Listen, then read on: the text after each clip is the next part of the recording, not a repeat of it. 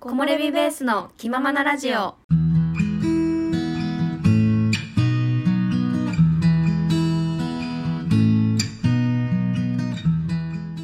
このラジオは山登りにハマって長野に移住した私おまると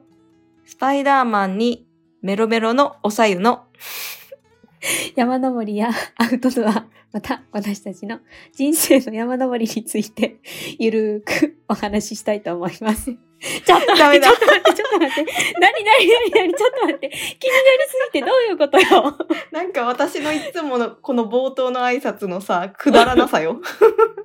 そう、なになになに。ちょっと、そのさゆちゃんの後全然、ちょっと気になってスラスラ出てこないじゃない。 えちょっとあななの、んて、なんて言ったなになにうん。スパイダーマンにメロメロのうん。メロメロなんだけどね。うんあの、この話をね、ちょっと、あの、本題に入る前に、ちょっと、うんあの、聞いてほしい、ぜひ。 あ、何うん々聞く聞く。あの。ね、あの、マーベルシリーズあるじゃないですか。うんうん。で、私、マーベルがすごい好きなのね。うんうん、で、絶対、あの、新しい作品が出たら映画見に行くんだけど、うん。今回、スパイダーマンの一番新しい最新作が最近公開されて、うん。でね、これ、えっとね、スパイダーマンが今の役者さんになってから、うん。え3回目かな ?3 回目の映画で、うん。で私その、スパイダーマン、マーベルの中でもあんまり興味がなかった派なの。うん。もう、アイアンマンかっこいい、マイティー・ソーかっこいいみたいな。強いしやべえみたいな。スパイダーマン普通の男の子じゃんみたいな。うん。ちょっとなんて言うんやろ。うん、面白くないんかなみたいなって思って見てなくって。うん。、で、でもなんかもうマーベルをさ、全部制覇したかったから、うん。まあ、スパイダーマンも、まあ、とりあえず見とくか、みたいな感じで見始めたのね。スパイダーマンへの扱いひどい。そうなの。いや、そしたらさ、そしたらよ、うんうん。いやもおうう、おうもうびっくりよ。も う、もう、なになになんかね、あの、恋に落ちたよ、私 は。なんかその、スパイダーマン役のね、トム、トム・ホランドだったかなうん。っていう男の人がやってるんだけど、うん。あのね、なんて言うんだろう。かわ、かわいいのめっちゃ。うんうん。かわいいんだけど、うん。すごい、かっこいいの。おー。もうキュンキュンするし、優しいし、かっこいいし、なんなんみたいな。 ずるいねも。うめちゃくちゃずるくって。で、うんで、一気にスパイダーマン好きになってさ、うんうん。で、今回新しいのが出たから、よしと思って見に行ってさ、うんしたらもう、やばいよね。あの ね、そのね、うーん、なんて言ったらいいんだろう。スパイダーマンって主役じゃなかったのよ、そのマーベルシリーズとか、うん。アベンジャーズの中で、主役級の人ではなかったんだけど、うん。だんだんだんだん強くなって、大人になってう、ん。で、責任感とかも芽生えてきて、でお男男の子からなんか本当に男になっていくみたいなあー成長を感じられるみたいそうな。だけど可愛いし優しいしかっこいいのよはーそれがさもうかっこよすぎ てでなんかそれでさなんかいろいろ映画見終わった後にさうん。考察とかこの映画はこういうところが見どころだったみたいなのをさずっと見てたんだけどうん。なんか、そういうのずっと見てたらさ、その、トム・ホランドっていう俳優さんの、なんか、うんニュースみたいなのとかが出てくるわけ。はいはいはい。でなんか、スパイダーマンの中で恋人役の子がいるんだけど、うん。その子と、えっと、現在多分、二人、熱愛とかが出てて、うん。でめちゃくちゃ仲良しなの。うん。とか、なんか、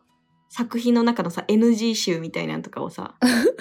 流れてるの見たりしたらさ、もうめっちゃかっこよくって、それで、それも、それすらもかっこよくてさ、うんなんかもうその俳優さん自体がもう本当に、スパイダーマンと劣らないぐらいの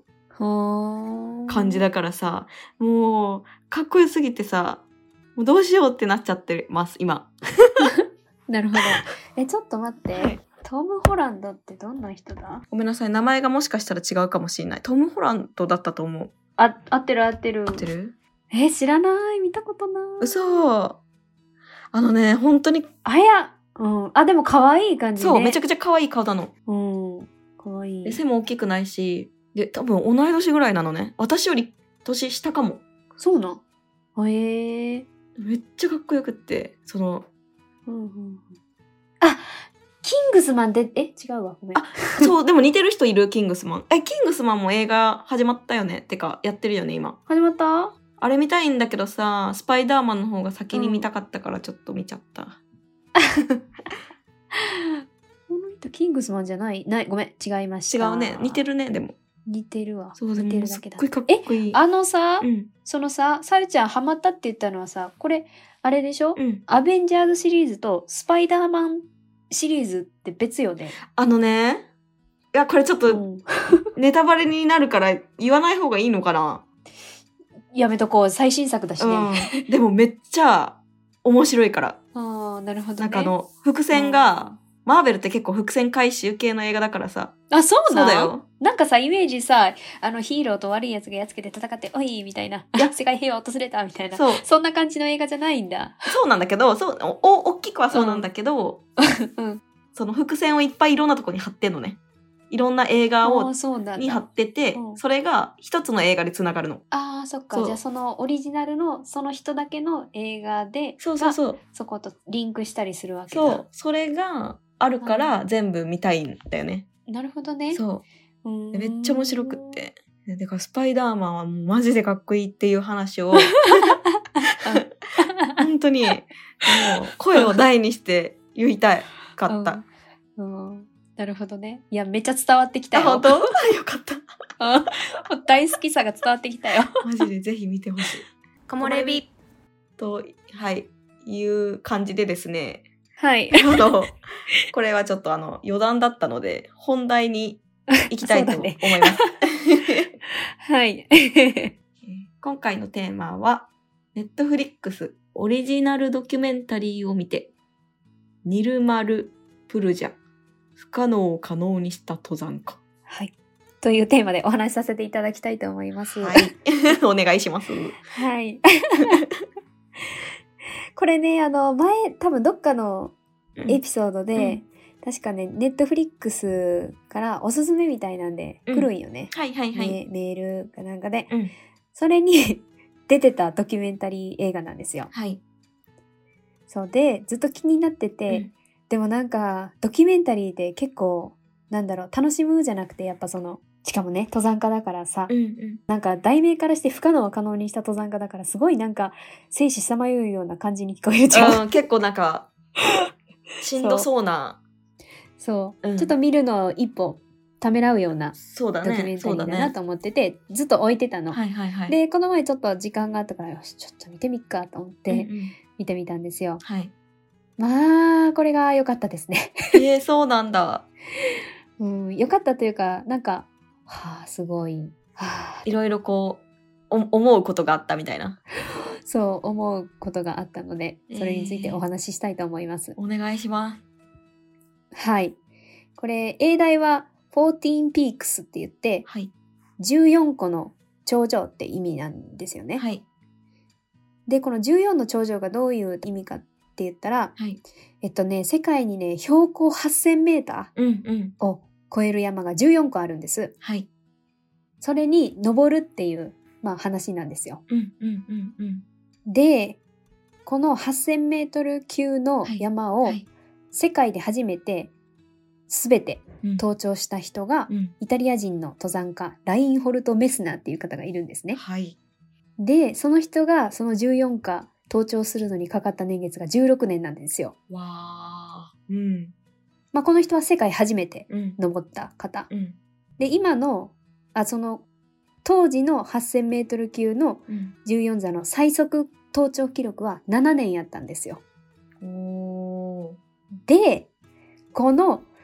ニルマル・プラジャっていう人は7ヶ月で登ったんですよ。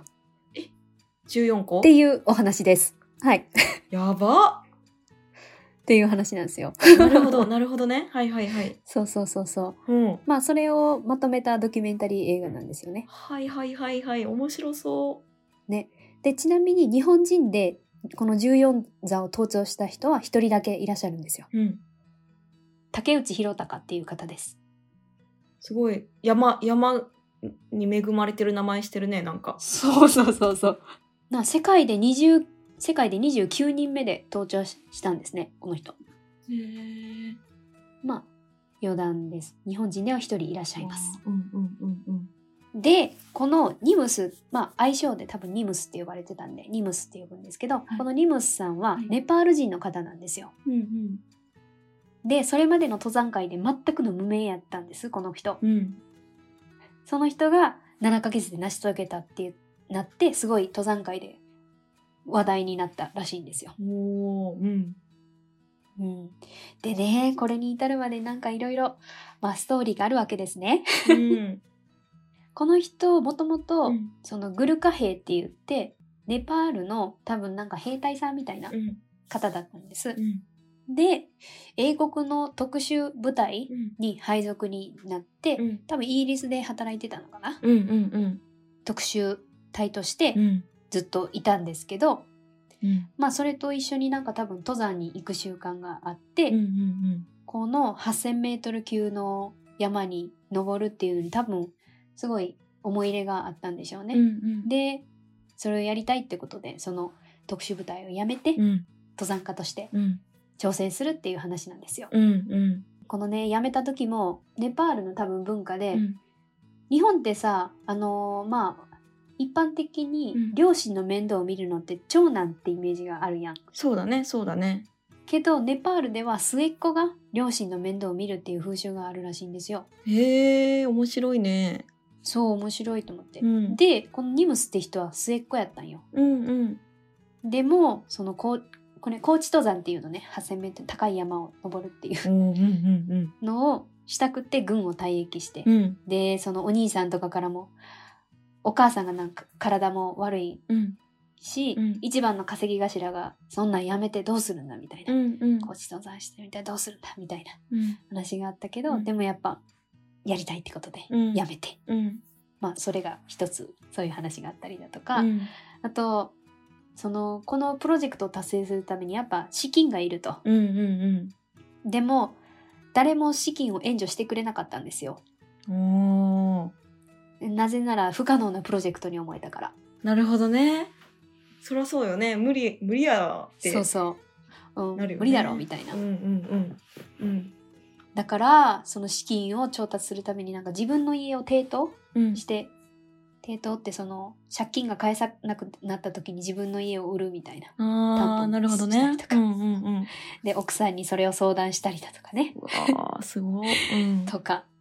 なんかそれぐらいすごい思い入れを持ってプロジェクトにうん参加しているみたいな姿とかも描かれたりしてうんとかしてねうんうん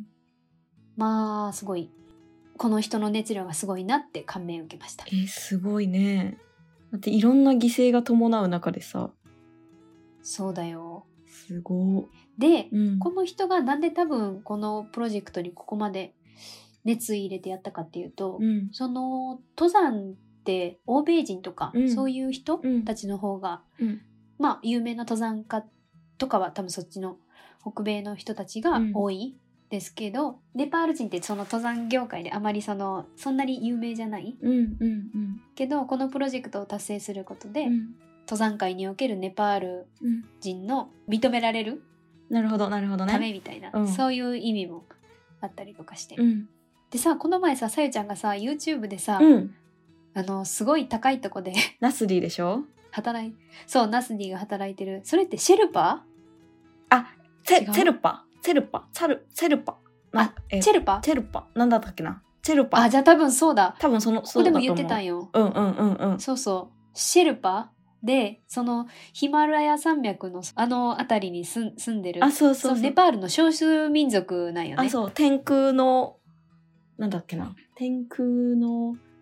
住人みたいな感じで言われてたわあーうんそうなんだよ。でその人たちってそのやっぱ高いとこで生活してるから、うんそのなんだろうな登山する人の荷物運びとか、うん案内人とかうんで働いてる人たちが多いらしいのね。へえうんまあだからシェルパって言ったらまあヒマラヤ山脈の登山ガイドみたいな意味合いもあるらしいの。へえ。だからそういう人たちの、うんそのなんだろう今言ったらさ登山ししてる人ってそのうん実際に登ってる人たちの方がすごいまあこの人が登ったみたいな登山家が登ったみたいなうん。言い方されてるけど、うんその裏側で支えてるのはシェルパの人たちだっていうそういう面でもこういう人たちにもっと存在感をうん。表したいみたいなそういう意味合いもあったらしい。へえ。すご。で、うんさえちゃんはい。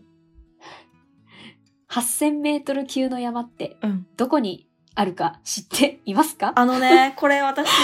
うん。うん。えっと、もう、ナスディ見ちゃったからさ、ああ、分かっちゃいました。あの、結構知ってる説明してるからはし分かったんだけど、それまでは、うんうん。うん、あのね、ヒマラヤがどこにあるのかって全然知らなかったうん、し、あの、思ってたところじゃなかった、全然。ああ、そうよね。あれだよね、8000メートル級って、中国とネパールにしかないんだよね、多分。あと、パキスタン。パキスタン。そう、ここしかないのよ、8000メそーうだトルよ級。ね。そこもびっくりじゃないそう、私全然違ったもん。なんかもっと、なんだろう、北、なんかロシアの方とかさ、あそうそうそうそうそう。私もそっちの方だと思ってた。あとほら、カナダとか、あそアうメリカとかあっちの方もね、ありそうじゃないそうそう。全然違った。なんだよ。もうここしかないんだよね。すごいよ ね。うん、うんでさ、うんその8000メートルを超えてくる、超える地点をデスゾーンっていうらしい。うわーやべえ。 そう。死にそうな。そ う。まあ、そりゃそうもかうや。っぱかなり危ないとこそうだよね。らしいです。うんうんうん。まあ一個は知ってるよね。多分みんな一個は多分絶対知ってるのあると思あのゆ山の名前ってことでしょう。うん。一個はうんだって。有名なやつエベレストでしょそうそうそうそう。でもその他私知らんかった。うそん、う知らないわ。これ下にまとめてるの。 うん、今見てるけど、テテーブルにして。うん。あの、見たら聞いたことあるなってのは何個かある。ほんま私、あこのアンナプルナは聞いたことあるかなあんなプルナはない、ないな。なないか。私でも他、え、どこ聞いたことマナスルとか。あ、うん、マナいスやでもル。聞いたことないな。マナスルは聞いたことあるよ。ある。なんでだろう。K2 もある。あある、うん。そうあんだとはないかな。ねえこれこのテーブルあれだね 提供したいけ ど私のメモなんだけね、ど見れないよ どっね。かではいそうすいごいいっぱいなんか書いてある。そうすごい、カンチェン・ジュンガのメモが、うん、二日酔い状態で登る避難者を知らせる。 どういうことそうそ うそうえっとねごめんこれメモなんだけど、はい。そのだあのー前に登った登山の後うに、ん。まあ、みんなでバカさが外遊したと、うんでその状態で二日酔い状態でこの3つ目の山に挑んだってえー、いうすごっで、うんそのまあそういう状態で挑んで、うんで登頂しましたとうん。じゃああとは下山だみたいなんで下ってったら、うんなんか一人遭難者がいらっしゃったんですよ。うんううんーんすでどうにかして助けようとしたんだけうど、んそうしちゃったら自分たちも危ない状況になるからみたいなんでうん。ああ、そうか。で他の人たちはなんだろうもう危ないからみたいな下っちゃったんだけど、うんこのニニムスって人は最後までどうにかできんかみたいなんでうん頑張ったんだけど、ダメだったっていうエピソードとかあったねね、え。っていう話です。そうか。あとねこういう危ないエピソードとかもあったななん、かやっぱ登頂したってなって下山をする時に、うんやっぱ多分気が緩むかなんかでちょっと足を滑れ滑らせたんやって、うんうんうん。そしたらさーっとあ、滑りや落っちちゃぱったこ滑っとちゃったんやってそう、ん滑っちゃってで全然止まれんらしいの、ううん。わどうしようみたいななった時に、うんロープが多分あったね、うんでそれをガッて掴んで、なんとか運よく掴まれてそこで生き延びられたみたいなエピソード。ドもあったりだとかうん。そうやっぱりうん。なんかドキュメンタリーにまとめられたらすごい簡単そうに聞こえるけど、うんそれはもうやっぱデスゾーンって言われてるぐらいのとこやからそうだよね。遭難する人とか、うん。死んじゃう人とかもやっぱいる、うんうんうんうん。あとねこの K2 って山あるんだけどこれなんかこの14座の中でも登頂が最も難しい山らしいの。へえ。でちょうどそのベースキャンプに、うんこのニムスのチームが行った時に、その前日かなんかで他の登山チームたちがうんうんアタックしに行ってたんよね。うんうんでもなんか雪崩が起きちゃってうんうんそれ でそれで退散して帰ってきてとりあえずベースキャンプにいる状態、うんうんでもう一回アタックするかどうしようかみたいなでもその雪崩があった時の記憶があってみんなちょっと怖いうんなあみたいな、うんそういう悪い感じの空気が漂ってたの。うんでそういう時にニムスのチームがやってきて、うん登頂確率50%死ぬ確率も50%やったらその50%にかけるみたいなんで行ったんよ。うんで彼らが先に登頂したおかげで他のチームをその日登頂したっていうそういうエピソードがあったりした。すごーいやこれにさ、うんなんか女の人もいたのよあそのチームに登山家にそうチームにあこのニムスのチームじゃないんだけど別の登山チーうムに。んなるほどねで、うん子供もあいいるんいるすご登ー山家の人で、うんでその時にやっぱさうん私何やってるんだろうみたいな子供を置いてさ、うんこんないつ精子50%みたいなうんところで何やってるんだろうでもそれでもここまで来たから行きたいみたいなうんうんんで、うんうんその葛藤するエピソードとか語られたりとかして、うんすごでなんかそのこのニムスの人が言ってたのーは、うん山にいると本当の自分を見れる向向き合える、うんうんうんだってなんか小さなミスでうん死に直結するから、うん生と死の狭間にうんいるわけ、そうだね高知登山って、うんでもその時に、うん本当生きるか死ぬかみたいなうん間に立った時に人は助かりたい生きたいって願うらしいのうんだから人生の一瞬一瞬を大切にしようって思えるみたいなことを言っててうわーかっこいいなんかすごい死生観がもう すごいなと思ってなんかこう死をさ考えることってさないじゃんうんないないない、それをさなんかうんすごいねそうやっぱうんねなんかそんなすぐ死なないと思って生きてるからさ、うん普段生活してそうただら、よね時間が無限にあると思って生生きてるけどさ、うんその時間がやっぱいつまで続くかわかんないから、うんまあ、一瞬一瞬を大事にしましょうっていうのは簡単だけどやっぱりうんそれをさ、うん身に染みて感じれる経験ってあんまないもんうんうんね、うんうんだから多分この人たちはすごくそれを感じるんだと思うえなんかさ全然全然っていうかちょっと話がそれちゃうんだけど、うんこのさその 8,000m 級の山の、うんそのうん民族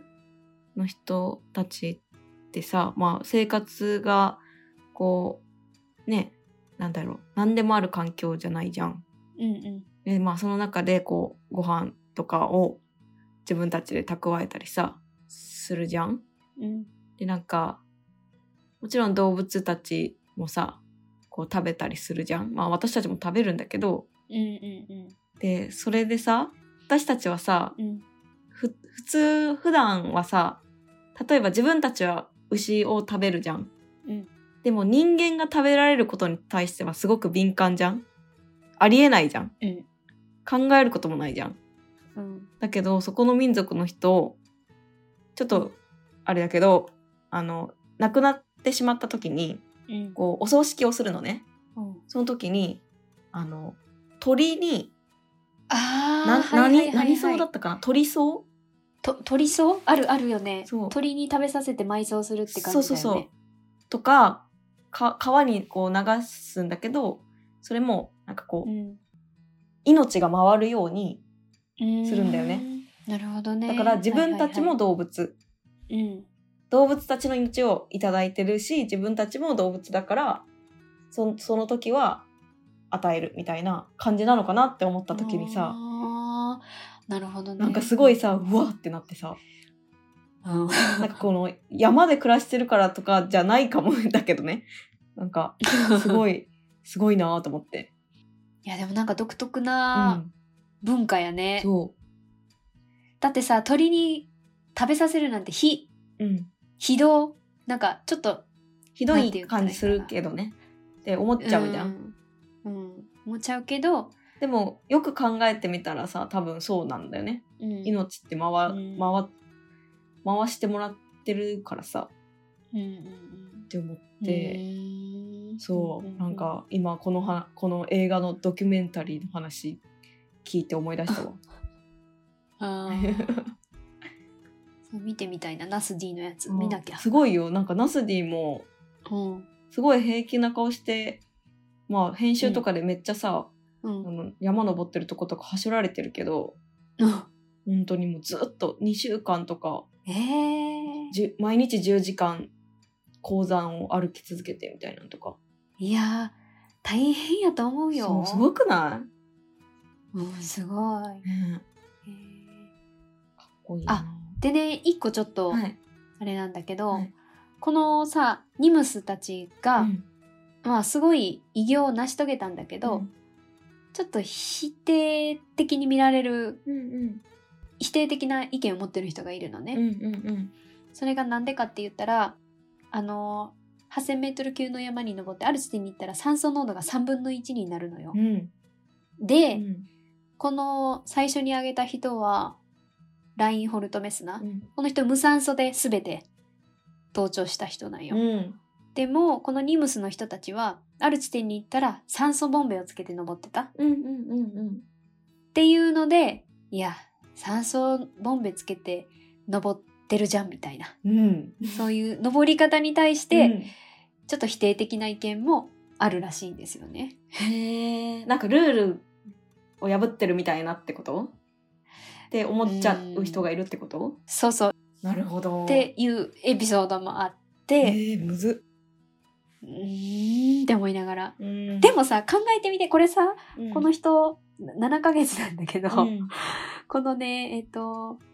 あるさエベレスト、ローチェ、うんマカルっていう、えっと、ネパールにある多分、うんつなつつながってるのかな、うん山、うんこれをさ、うん48時間で全部登ったんよ。え どう思えやばくねう考えられるいもう意味わからんやろ。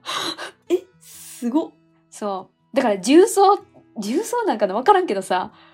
やば多分連続で登ってるんよ。マジどういうことって思う そうよ。いやばくねやばくないでこれ世界新記録だらしいの。そりゃそうだよねいやわかんないけどそうあんま詳しくは聞いてないんだ けどすごい世界新記録。あそうかちなみにこの人は今はうん結構昔の話、えっとね2019年だからあほんと最近の話いけますそねうすごい最近ニルマルプへえすげえなどういう気持すごちくないなんだろうニルうんすごいねでも、うなんかその人が言ってたのはこの14座を到達全て制覇した時も、うんもしこれがうん北欧の北米の人うんとかだったらもっと話題になってたなるほど厳しいけどネパール人の僕が成し遂げてもそこまで話題にはならない世界の見え方はそうだよみたいなだから頑張ろうネパールの人たちみたいな感じで声かけててえはあなんかー、かっこようんえしかも私が想像してたよりめっちゃ男前なんだけどえ嘘 そうだうんごめんなさいどんな人想像してたんなんか よ、もっとなんかなんなんて言うんだろううん、ちょっとなゴゴリラっぽいと いうか想像してたのと違ったあーかっこいいそっか、へえすごうん、いいねなんかこういうすごいなんだろう本当に自分を生きてる感じの人うん、なんかすごい熱量がすごいなと思って、うんそのね一個、うんえっと、またちょっと別のエピソードになるんやけど、うんえっと、最後に登った山シシャパンマっていう山があるんやけど、うんこの山中国と多分ネパールでまたがってて、うん中国政府の許可が下りないとうん登れない山らしいのよね。おーほんほんほんでちょうどそのアタックしような登りに行こうってしした時に、うんえっと、許可が下り下りなかったの。あららうんで通常だったら諦めるらしいんだけどうね、んうんみんなそそら中国政府がそんなだ国がダメって言ってるのそうだよねうんうんもう無理だみたいな諦める人が多いらしいんだけど、うんこの人すごかったのは、うんどうにかしてうん許可をもらおうと思って、うんそのネパール政府経由で許可が通るようにあの政府の人に話をつけに行ったりとか、うんうんあと自分のフォロワーの人に中国の人にメール送ってみたいなこういう登山家が登りたいから送ってみたいなうんとかで声かけたりして、うんで許可が下りたのよ。すごいそうだかうんらこれが成し遂げられたみたいはあな。だからすごくなんかこのプロジェクトに対してすっごいなんか強い思いを感じたかな。はあかっこいいねうんそうかかっこいいわっていうお話です。 すごいなんかめちゃくちゃ面白かった今聞いてて本当うんなんかうまく伝われ伝わったかなうんえなんーか同じ登山だけど、うん違う次元の登山だなって思ったそうだねま たそうだね命とかそうそうそういうこともあるから全然あれだよね。なんかさその他の登山家の人たちがあのインタビュアーとして出てるんやけど、この高知登山をする人たちは、うん楽しいと思ってしないみたいなあーなるほど言ね。っ ててあ次元違うわと思った そうか。いや面白い、そういう人たちとも話をしてみたいけどな。ねえ、なんかすごい達観してる気がするうんな、うんうん。いやーいいですね。木漏れ日。でまとめますと、はいこのプロジェクトは6ヶ月とうん6日間でうん終了したそうです、登山における6つの世界記録をうん塗り替えたそうです素晴らしい。いやー素晴らしい。はい もしネットフリックス契約してる人がいたらうん見て見てください ね見てほしい。私もちょっと見よっかな。アマゾンプライムでレンタルできないかな。あのこれオリジナルなんですよねネットフリックス の ダメダメです 見れないですこの野 郎。ちょっとどうにかしてみます。は いはいはい。今回はネットフリックスのオリジナルドキュメンタリー「ニルマルプラジャ不可能を可能にした登山家」を見た感想について話させていただきましたはい。もしネットフリックス契約している方がいたらちょっと見てみてくださいはい。私たちに対して質問があれば、概要欄にお問い合わせフォームを貼っているので、そちらからご連絡ください。また、インスタグラムもやっているので、よかったらチェックしてみてください。今回も最後まで聞いてくださりありがとうございました次回のラジオでお会いしましょうそれではまたバイバーイ。